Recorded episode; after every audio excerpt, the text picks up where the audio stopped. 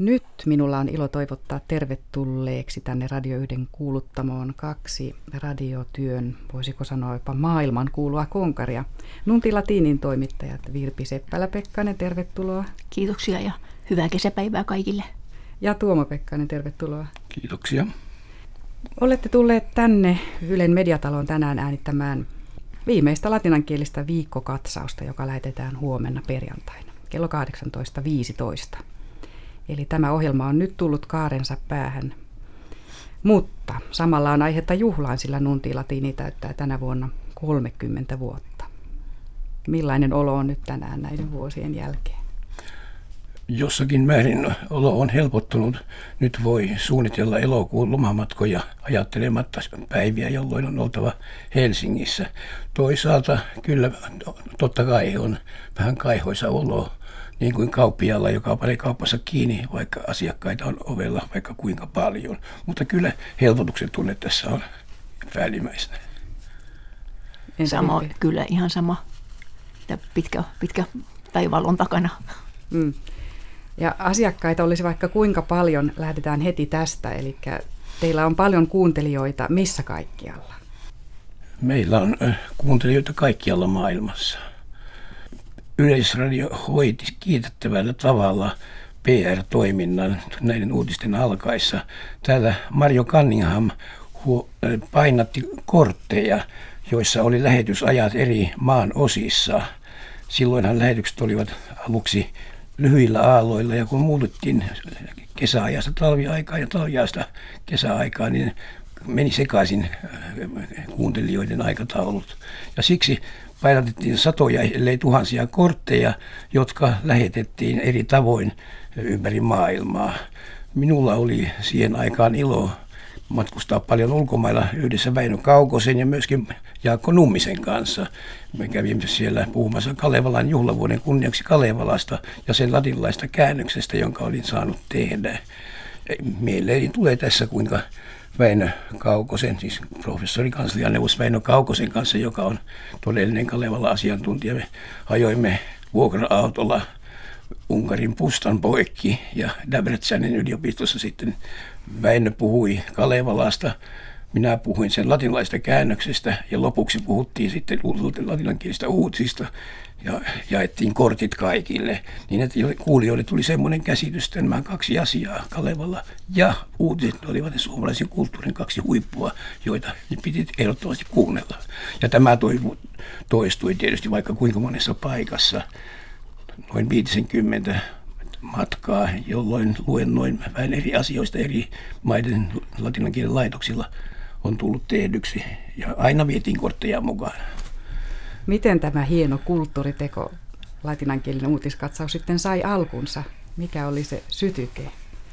No, tämän, tämän ajatus syntyi niin Hannu Taanilan ja Reijo Pitkärannan keskustelussa. Ja latinankieliset uutisethan olivatkin ensin tieteen stignafuulia ohjelman osana.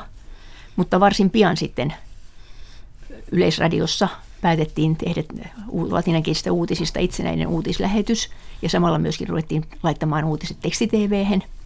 Ja sitten tulivat nämä lyhyt aaltolähetykset ulkomaille ja kun ne lopetettiin, niin kaikki siirtyi nettiin. Että tämmöinen kaari, kaari on ollut. Tässä on ollut radio, radiolähetyksen kaarta myös mukana. Nyt on kaikki netissä ja areenakuuntelu on mahdollista ja sieltä löytyy muuten paljon materiaalia vielä. vielä. Myös löytyykö opetusmateriaalia? Näitä käytetään opetusmateriaalina kouluissa ja yliopistoissa aivan ympäri maailman. Me tiedämme sen palautteesta, jota olemme, olemme saaneet. Latinassa on aika vähän sellaista kirjallisuutta, joka kiinnostaisi nykynuoria, sillä antiikin kirjallisuuden on katolinen kirkko luostarikouluissaan, katedraalikouluissaan suodattanut niin, että siitä on kaikki sopimaton karsittu pois. Ja toisaalta tämän antiikin proosaan kuului vahva mytologinen apparaatti ja retoriikka. Opiskeltiin kieltä retorikouluissa ja piti hallita kaikenlaiset retoriset kuviot, jotka tekevät lukemisen hyvin raskaaksi ja vaikeaksi, niin että voidaan sanoa puolen sivun virkkeillä se, minkä voi sanoa parilla rivillä. Meidän proosamme on hyvin selkeä ja kelpaa opetusmateriaaliksi missä tahansa. Te olette luoneet sellaista napakkaa uutiskieltä ja varmaan olette myös joutuneet keksimään uusia sanoja. Miten niitä keksitään? Ei sanoja tarvitse keksiä sen takia, että tämä niin sanottu uusi latina, eli nykylatina, se on hyvin suosittua tällä hetkellä. Juuri nyt on kaksi suurta maailman kongressia Italiassa, joissa kaikki puhuvat latinaa, kaikki esitelmät pidetään latinaksi, ja varmasti siellä on jo tieto siitäkin, että täällä latinan loppuu Suomessa Yleisradiosta ei ole, ei ole tarvinnut mitään keksiä, sillä jos tarvitaan uutta sanaa tekniikana tai muun, muun tekniikassa tai muulla alalla, sehän otetaan latinassa. Hyvä esimerkki on sähkö. Se on Suomeen keksitty, mutta muissa se on latinalainen elektrikitas, joka taas on kreikan elektron meripihkasanasta johdettu, koska elektron on meripihka, jossa tuo sähköilmiö ensiksi havaittiin.